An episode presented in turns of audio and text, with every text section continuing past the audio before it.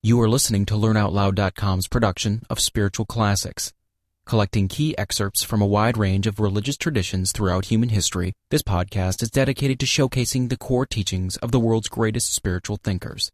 For a complete listing of all the Learn Out Loud podcasts with links to subscribe, please visit us at www.learnoutloud.com slash podcast. Thank you for listening. This is the first lecture from the Modern Scholar course, Religions of the East, Paths to Enlightenment, taught by Professor Stephen Prothero.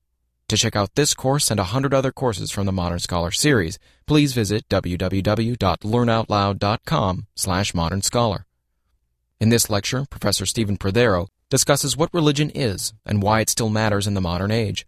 He provides a number of important definitions of religion, from its origins up to definitions by modern thinkers such as Emile Durkheim, Sigmund Freud, Karl Marx, and William James. While many scholars predicted the decline of religion and the rise of secularism in the 20th century, the professor points out many ways in which religion is as widely practiced now as in any time in history.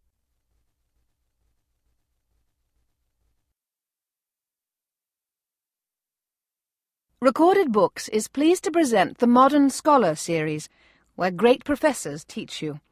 My name's Virginia Leishman, and I'll be your host. Today we begin a course entitled Religions of the East Paths to Enlightenment. Your professor is Stephen Prothero, chairman of the Department of Religion and director of the Graduate Division of Religious and Theological Studies at Boston University. A historian of American religions, Professor Prothero specializes in Asian religious traditions in the United States. He teaches courses on Asian religions, American religious history, Buddhism in America, Hinduism in America, Death and Immortality, and Jesus in America. His first book, The White Buddhist, The Asian Odyssey of Henry Steele Olcott, 1996, was awarded the best first book in the history of religions for 1996 by the American Academy of Religion.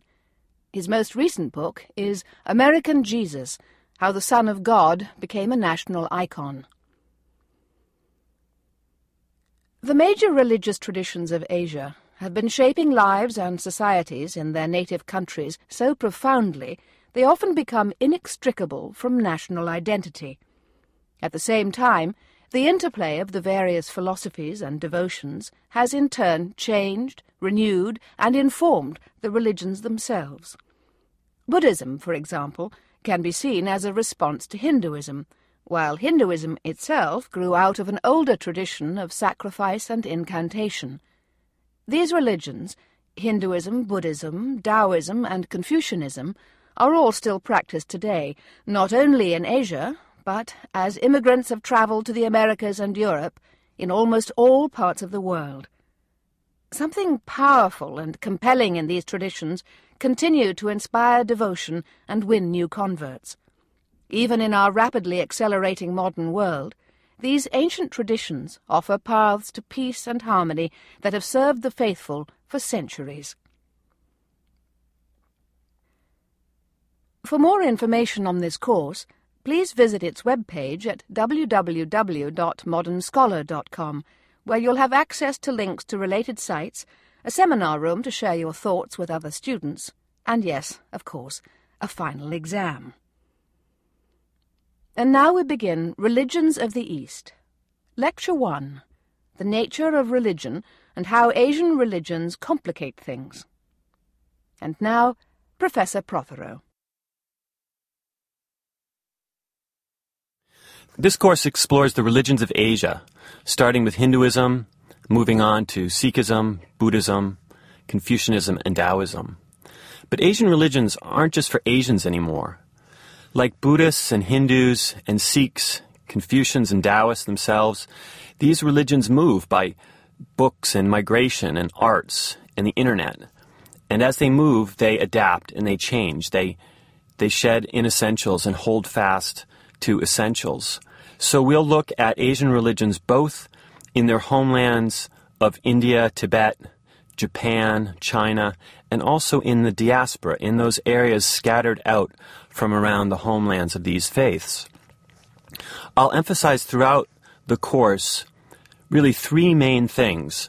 The first is the diversity of these religions, both inside the traditions, inside Hinduism, inside Buddhism, the ways in which Hindus and Buddhists disagree with one another, practice their faith differently, and also diversity across the religions. What makes Hinduism different from Buddhism? What makes the Confucian tradition different from the Taoist tradition? So, first, diversity. Second, development. I'm a historian, so I tend to think historically. How do these traditions develop over time? How do they change? There's one of the ideas behind religion often is, is that it doesn't change, but if you look at them carefully, you'll see that religions do, both as they shift over time and as they move into new areas. So diversity, development, and then the third of these three Ds I'll be looking at are the religious dimensions. I'll talk about those later in the course, but basically the idea here is that all religious traditions have a number of areas that they get into, a number of dimensions, and some religions emphasize one thing, say ritual perhaps, more than others. Another might emphasize belief, or another might emphasize ethics. So we'll look not just how religions are different, diversity, how they change, development, but also these religious dimensions. What matters most particularly to people of these individual religious faiths? In this first lecture, I want to think for a little bit not about Asian religions in particular, but about religion in general. And I want to think about why this topic is important. In other words, why should we care about Asian religions? Why does religion matter? And I also want to reflect on the term religion itself and how Asian religions, especially Buddhism and Confucianism, complicate that term in a really interesting way. So we'll be talking here not about the religions of Asia today, but about religion in general. And so we'll have some tools as we go forward to think about particular Asian religions that we can use to apply them as we explore those particular faiths. Until fairly recently, it was an article of faith among intellectuals and scholars that religion and modernity were incompatible. The theory, secularization theory, said that as modernity advanced, as societies became more industrial, religion would fade away. And the peak of this idea really came in the 1960s when there was a theology called Death of God theology that would somehow do religion without God. And Time magazine had a black cover called Is God Dead that looked something like a funeral card. Religion, it seemed to many in the 60s, was irrelevant, at least irrelevant to the modern world. Then came the election in the United States in 1976 of Jimmy Carter, born again, Southern Democratic president. And the next presidential election, 1980, three born again Christians, John Anderson as an independent, and Carter and Reagan running. And then the Reagan Revolution of the 1980s, and with it, the rise of the moral majority, or more broadly, the religious right. And by the 1990s, the old wishful thinking about the disappearance of religion in the modern world was starting to look starting to look delusional. Smart sociologists simply admitted their mistakes. And so, Peter Berger, for example, who was one of the main proponents of secularization theory in the 1960s, did a book in 1999 called The Desecularization of the World. And in that, he, he wrote, and I'm quoting from him here The world today, with some exceptions, is as furiously religious as it ever was, and in some places more so than ever. This means that a whole body of literature by historians and social scientists loosely labeled secularization theory is essentially mistaken. Now, international events played a role in this development too. The first was the Iranian Revolution of 1979. We had this idea again that religion didn't matter in the modern world, and all of a sudden, this secular country was overtaken by this new religious right, in this case, a Muslim religious right in Iran. And then the 1990s, the rise to power of the BJP, this, this party in India, a Hindu right party, a religious right party, showed that you could have right wing religious movements not only in the United States and in Iran, in the Middle East and in the West, but also in the Indian subcontinent. And finally, 9 11, when we saw this, this quite negative face of religion, when Islam, at least as interpreted by these terrorists, had quite clearly demonstrated the power of religion, in this case, the power of religion for, for evil rather than for good. The point then, in looking back on these international and national events, is that the secularization question, at least in my mind, is totally settled. For better or for worse, religion matters. It matters to a Democratic Party in the United States that is losing values voters to Republicans. It matters in the India Pakistan conflict over the borders of Kashmir. If you want to understand national and international affairs, if you want to participate in the political process intelligently, you need to know something about religion. You need some kind of basic literacy about the religions of the world. This takes us to the question then of what religion is. And what always intrigues me as a scholar of religion is that everybody seems to know exactly what religion is and what it does. If you're at a cocktail party or if you're in, in a college and you ask someone, they'll always tell you what they think. And they're usually pretty sure. Religion, some say, is a wonderful thing. It holds society together. It gives meaning to individual lives. It transports us to heaven. Others say religion is a horrible thing. It divides us into factions. It drives us crazy, puts us in mental institutions. According to my students, organized religion is particularly bad. They prefer, I suppose, disorganized religion. They prefer something they call spirituality.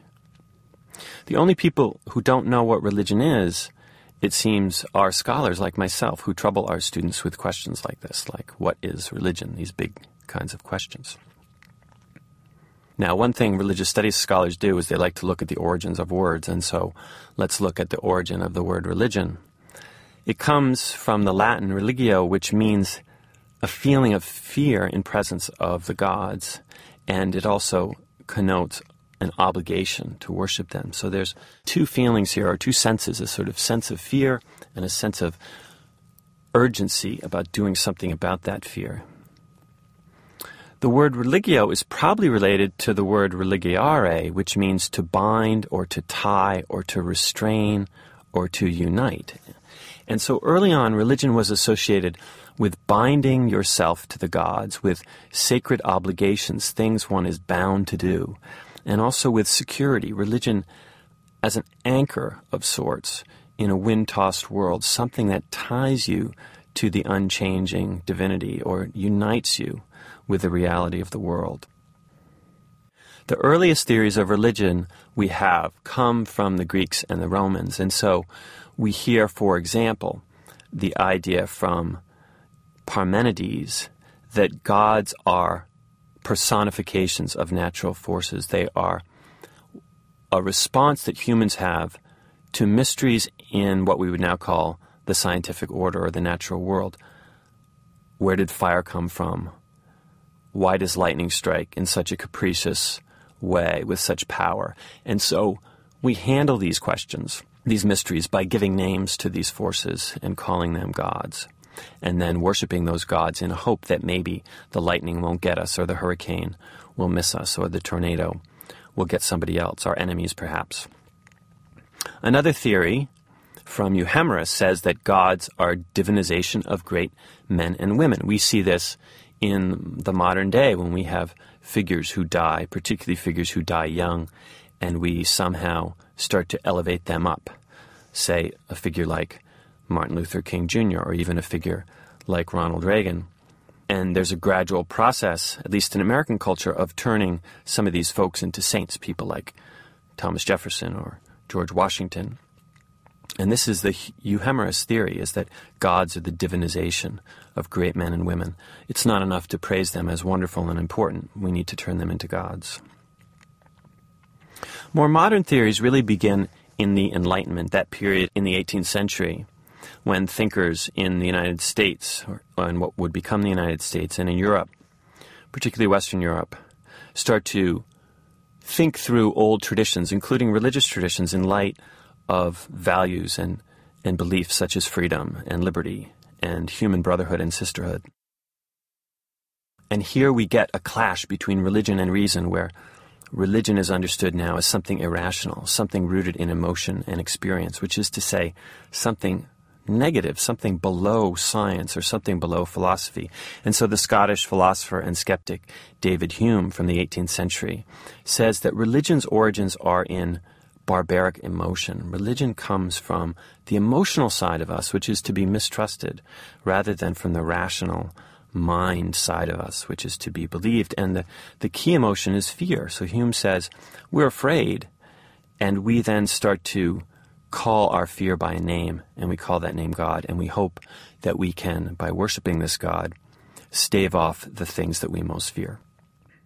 Another 18th century theory is by a German theologian named Friedrich Schleiermacher, who has a more positive view of religion, but one that shares a lot with Hume's idea of religion as emotion and fear. And he says the essence of religion is a feeling of absolute dependence. So religion is essentially affective rather than cognitive. It's something that you feel rather than something that you think. Religion's not about beliefs, he says. It's about a feeling, and the feeling is a feeling of being a human in the face of a world, and then particularly for Schleiermacher, in the face of a God on whom one is utterly and totally dependent. The 19th century brings on the rise of the study of religion, the study of religion is different from earlier theories about religion in the sense that it tries to be a discipline. It tries to go about the project of figuring out what religion is and what religion does in a scientific way and also in a comparative way. And I think most importantly, in a non confessional way, which is to say, tries to study religion objectively without serving Christianity in the meantime, or serving Judaism, or for that matter, serving atheism or skepticism. And what we get in the beginning of comparative religion as a study is we get a number of theories that we now call anthropological or sociological. And so the anthropological views by people who are studying human cultures, typically cultures not their own. The classic one is Edward Tylor. Edward Tylor argues that religion originates in and is therefore essentially, and I'm quoting from him now, belief in spiritual beings. And this idea is animism, the idea of animism. And it's a classic definition, and probably the most important definition, even today, in terms of the popular conception of what religion is. That religion is really about beliefs, and the belief is in spiritual beings, or gods, or God. And Tylor was noticing, for example, how people in, in many cultures would take trees or take rocks and they would invest those rocks with spirits and those trees with spirits. And this is the notion behind animism. It's a very important idea. If you just go and open your, your dictionary and you look at what the dictionary says, you might find something like this. I took this from the American Dictionary. Religion is, we're talking about, belief in the existence of a superhuman controlling power, especially of God or the gods, usually expressed in worship. So again, following Tylor, we have religions about belief, and it's about belief in God or gods, and then it adds this idea of worship. J.G. Frazer, another early anthropologist, has a theory about religion that owes a lot to Darwin, owes a lot to the theory of evolution. And what happens in, particularly in the late 19th century, is people start to think in evolutionary terms about almost everything. You know, Darwin is thinking about this in terms of the evolution of species, but people start to apply this sort of master metaphor to almost everything, including religion. And so Frazer gives us this theory, four step theory. We get magic first, and magic for him is manipulating the world through the power of objects and the power of words. Abracadabra, and hold up something, and magic happens. That's the first step. The second is polytheistic religions, religions with more than one God which is better than magic, Frazer thinks. And then the third is monotheistic religions Judaism, Christianity, Islam, which are better than polytheistic religions, which, as I've said, is better than magic. But this isn't the last step. The last step for Frazer is science. And so religion, according to his view, is kind of bad science. It's really good magic and really bad science. That might be the way might be the way to put it. And so there's a theory here, or there's an assumption of Frazer, behind Frazer, that, that religion is going away. There's a kind of a secularization theory here, we might say. Alongside these anthropological approaches, we have some sociological approaches by sociologists, such as the French thinker Emile Durkheim, who focuses not on animism as Tylor did, but on totemism. And totemism is the worship of an animal who stands for a group by a particular community. In other words, a community that you might find in a so called primitive culture that is, say, separates out a particular animal like a cow or like, as you will see in India, or like a bear. And they say, We are the cow people, we are the bear people, and we will not eat this particular animal because this is our God. And the thing that's interesting about totemism for Durkheim is that it makes religion social rather than individual. So if you have these definitions that really focus on belief, kind of takes you into the heart of a person. For Durkheim, what happens now with religion is it takes you into the heart of a society. And this will become very useful for thinking about religions that are much more social, as, for example, when we get to the Sikh tradition. I'll talk a little bit about how this is an intriguingly social religion and really a lot less interested in, in the individual than some other faiths. And so Durkheim says that religion is a unified system of belief and practices related to sacred things, that is to say, things set apart and forbidden. Beliefs and practices which unite into one single moral community called a church, all those who adhere to them. Now, this is a little hard to, to take in when you listen to it, but the thing that is most important for me for Durkheim is Durkheim is really the first great reductionist. He's the first great thinker who says religion isn't really what you think it is. Religion is something else. And in his case, religion is really worshiping not God, but religion is a community worshiping itself. It's worshiping its own values. It's worshiping that feeling that you get when you're part of a, a sports team or when you're part of a, a community that's really engaged in something. That feeling of transcendence, that feeling of energy uh, and exuberance. That's what religion is really about. It's not about the gods. It's not about God. Not only that, it's not just about belief. It's about practice. And so Durkheim, who is Jewish, by the way, and is aware of the importance of ritual in religion, brings both belief and practices in here, brings not just the individual, but more importantly, the community. Now, Karl Marx has a view of religion that shares some things with Durkheim in the sense that it's more social and in the sense that it's more critical. And you've probably heard this one religion is the opiate of the masses. Religion is the opiate of the masses. So um, it's an instrument of exploitation. It's the way that the ruling class, the haves, keep the have nots in their place. You know, they say, hey, look, uh, you ought to be uh, Buddhists because if you're Buddhists, then you'll know that the reason you're poor is because you had a bad past life and you deserve to be poor. Or you are a Christian, so so you should obey, and you're a slave, so you should obey your masters. This is Marx's idea of religion. It's social, but it's also a bad thing.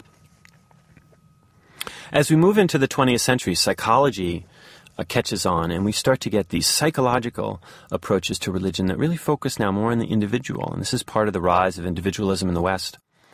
A fellow like William James, who says religion is the feelings, acts, and experiences of individual men in their solitude, so far as they apprehend themselves to stand in relation to whatever they consider the divine. Now, this is a mouthful, too. But what's interesting to me here is that we now go back to feelings. We now go back to Schleiermacher, the idea of feeling of absolute dependence. But William James is going to emphasize that this is religion is about experience and it's about solitary experience. And for James, it's really about mystical experience. It's about the experience of the solitary mystic, the religious expert who goes off into the woods and meditates, say, as a Hindu or as a Buddhist. That's the essence of religion. And very little interest in William James in ordinary folks and what ordinary folks do, how they might go to a Hindu temple, for example, or how they might go to church. It doesn't really matter as much as what the mystics are doing. Real religion can be found in the heart of the mystical experience.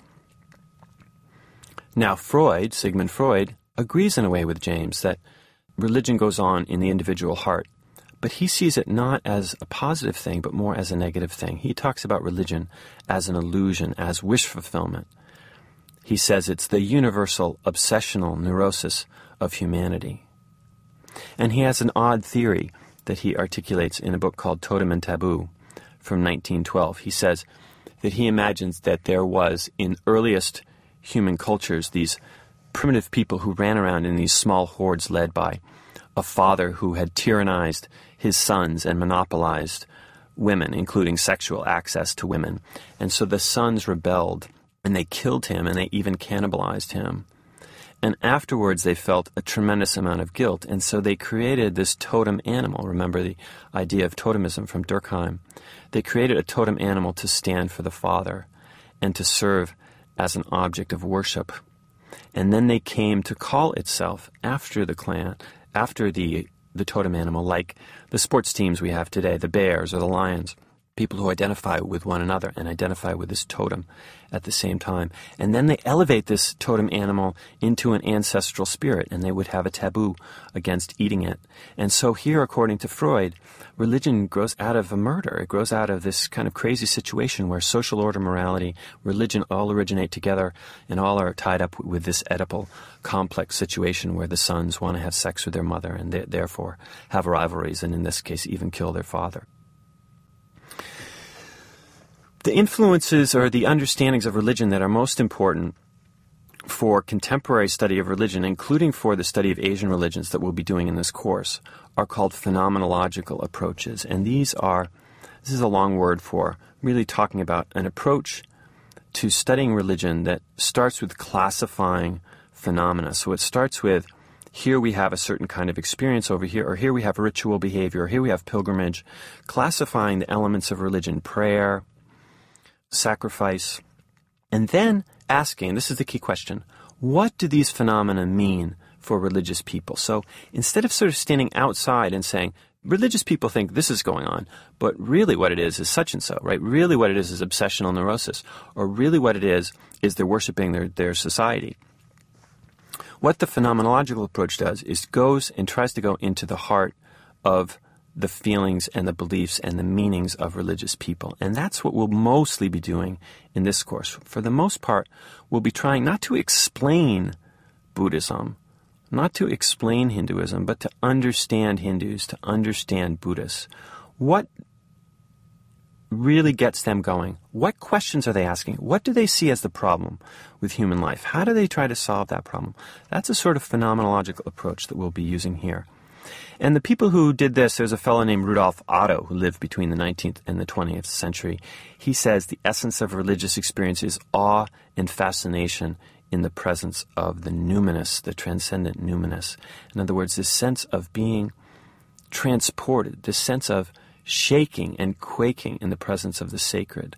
That's what religion is really about. Because that's what it means to people. That's how it feels when you're in the presence of this experience. When you're having a Satori moment in the Zen tradition, or when you are a guru in the Hindu tradition and sensing the reality of God inside your own body, inside your own person. Another key thinker here is a fellow named Mircea Eliade, 20th century figure, who talks about the key thing in religion as being the sacred manifesting itself in what he calls hierophanies, which is a fancy word for places where God or the gods appear, where the sacred appears in trees, in temples, in rivers, in festivals, in saints. And what the sacred is all about for Eliade is two things power and reality. And we'll see this when we get to the Vedic religion. And we'll see it when we get to Hinduism. The idea that the sacred is about power and to be close to the sacred, say, in the Vedic tradition, to the mantras uh, that come out of the Veda, the Vedas, these scriptures. To be close to those words, to hear those words, is to be in the presence of what is powerful and what is really real.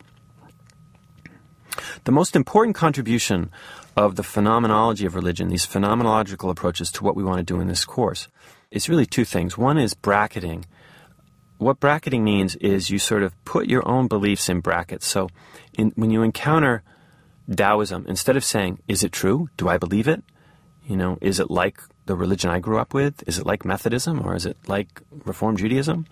Instead of doing that, you try to bracket your own judgments. You try to sort of set them aside and say, what I want to do first is figure out this religion rather than judging it. And that's what I'll be doing here. I'm not going to be telling you what's great about Taoism, what's bad about Taoism, or why Confucianism stinks as a religion, or why Buddhism is the way to go. That's not what I'm going to do because I'm going to be bracketing my own beliefs, and I hope you'll bracket yours a little bit in the service of, and this is the second part of phenomenology, in the service of empathetic understanding. So the goal is to understand, not to judge, understand, not to explain. One metaphor for this that you hear a lot is, you know, walking in the shoes of a believer, trying to feel what it's like or understand what it's like to be a Thai monk who's wandering out in the forest and doing walking meditation. What is that about? What is that experience about? Now, what intrigues me about these various, this really quick run through, this history of theories of religion, is that people who offer these theories don't ask the same questions. And so this actually, we're not asking just one question here. There's a whole slew of questions we're asking, and each of these questions is going to come up either directly or indirectly in this course. Where did religion come from is one. You'll notice that some of these theories are really talking about the origins of religion. Where does religion come from? That's one question. Another is, what is its essence? And this is related to the first because some people think that the earliest form of something is the real something, right? So if you can find the earliest religion, then you'll find the essence of religion, the true religion. That isn't necessarily the case. You know, something might evolve. It might start out a certain way and evolve into something else. But where did religion come from? What is its essence? Is the core of religion to be found in elites, in those mystics that William James is attracted to, in their mystical experience that very few of us have? Is that what religion's all about? Or is it found in ordinary folks? If we want to learn about Hinduism, should we go just meet an ordinary person in New Delhi on the street? Or should we go to a temple and find a priest? Or should we go to the Ganges and find a mystic, a sannyasin standing there?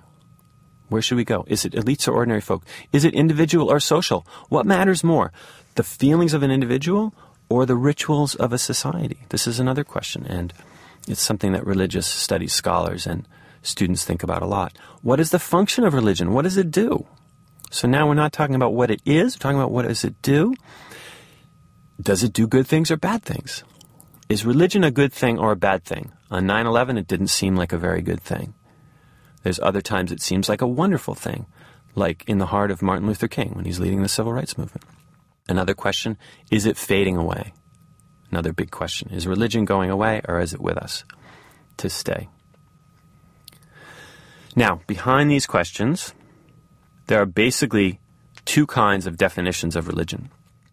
The first is substantive, and the second is functional. So, the first is about you have religion when you have some substance, something. Typically, it's God, or spiritual beings, or the supernatural. These are definitions like Tylor's. Religion is about a certain substance. Another kind of definition is a functional definition if you want to know what religion is, you need to look at what it does. So, a classic one from the 60s, Paul Tillich, German theologian. Religion is the state of being grasped by an ultimate concern. If you're grasped by an ultimate concern, you're doing religion. This is functional. Now, the problem with functional definitions is they tend to be too broad. They tend to include things that we suspect are not really religions, like Religion is the state of being grasped by an ultimate concern. What if I'm a Red Sox baseball fan? What if I'm nuts about the World Series? This is my ultimate concern. People try to talk to me, I won't listen to them. You know, I'm, I'm missing a lot of days at work because I'm obsessing about Red Sox baseball. Well, for Tillich, Tillich would say, well, then that's your religion. And that's the problem with a functional definition. Most of us don't want to include nationalism or Marxism or baseball in our understanding of religion. Well, why? Because, well, they don't have gods, you know, because they don't seem to fit. Now, the substantive definitions, these are the ones where we say, you know, look, you need to have God in order to have the religion. They tend to be too narrow, and they exclude things that we suspect are religions. So, Buddhism, for example, in its early forms, has no gods. So, if you're going to stick really strictly to these substantive definitions, religion is about God, belief in spiritual beings, then Buddhism is not a religion. But we sort of sense that Buddhism probably is a religion. Same with Confucianism. Confucianism doesn't have gods either. Does that mean it's not a religion? Well, depends on how you define religion. Now, one approach here is to give up on the idea of religion altogether. This is something that was done by a fellow named W.C. Smith, another 20th century thinker. His approach he called personalism, kind of personalist approach to understanding religion. And the idea is don't talk about religion, talk about religious people. Talk about faith that people have and the traditions in which they stand. Don't talk about Hinduism, talk about Hindus. Don't talk about Buddhism, talk about Buddhists. And he would say, let's move from the it of religion to the they of religion. And his ultimate goal is to say, let's not talk about it. Let's not talk about the religious it, that thing over there. Let's talk about them. Let's talk about those Confucians, those Taoists. And even better, let's talk about us. Let's talk about we human beings. Each of us has some kind of faith. Each of us stands in some kind of tradition. Let's talk about us and have conversations then across religious boundaries. That was his goal. The doctrinal and philosophical dimension of religion. Next is ethical and legal there's a tradition from Asia we won't talk about in this course, the Jain tradition. They have this idea of, of nonviolence, which is where Gandhi got his idea of nonviolence, and to some extent even Thoreau in America. And they, they take this ethical precept of nonviolence so seriously that they wear masks so that they don't breathe in insects, so they don't breathe in bugs. This is the religious dimension that pushes the ethical and the legal. We see this too in, say, Orthodox Jews who are following the law and not eating certain kinds of food, observing the kosher rules. And the last is the social and the institutional side of religion that's emphasized by Durkheim the, the Buddhist community of monks, the church, the Muslim ummah, the Muslim community. And so, as we go through these religions of Asia, through Buddhism and Hinduism, and Sikhism, and Confucianism and Taoism, I'm going to try to think with you about the dimensions. Which dimension is most important here? You know, is, is Buddhism really about the social, or is it really about the mythic, or is it really about, about something else? As I said earlier, the main aim of this course is to familiarize you with a variety of religions of Asia and to provide you with some basic religious literacy. But along the way, we will be asking and thinking through some broader questions about religion and these religions in general. And these come out of these definitions of religion that we've wrestled a little bit with in this lecture, and they look forward to the particular information we'll be talking about when we get to these faiths. And the questions are really six, and they go like this, and I'll do them really quickly. Are religions basically the same, or are they fundamentally different? Are they different paths up the same mountain? Or is it maybe the case that some people aren't trying to get up the mountain. Some people are trying to get under the mountain, or they're trying to get around the mountain, or they think the mountain is an illusion. So are religions basically the same or fundamentally different? Are religions mostly about beliefs or about actions? Are religions mostly about individuals or about society? How do religions change over time? How do they develop? What happens when they run into contact with modernity? Do they shrink away or do they sort of stand up and and wrestle with modernity. And what happens when they come in contact with other civilizations? Particularly, what happens when Asian religions come to the United States? How do they adapt? How do they change their stripes, as it were, when they come to this country? And finally, the last question I would say is what might Asian religions have to teach us about our shared human predicament? What can they tell us about coping with suffering, about obligations we owe, to ourself and to others, and about what it is to be a human being.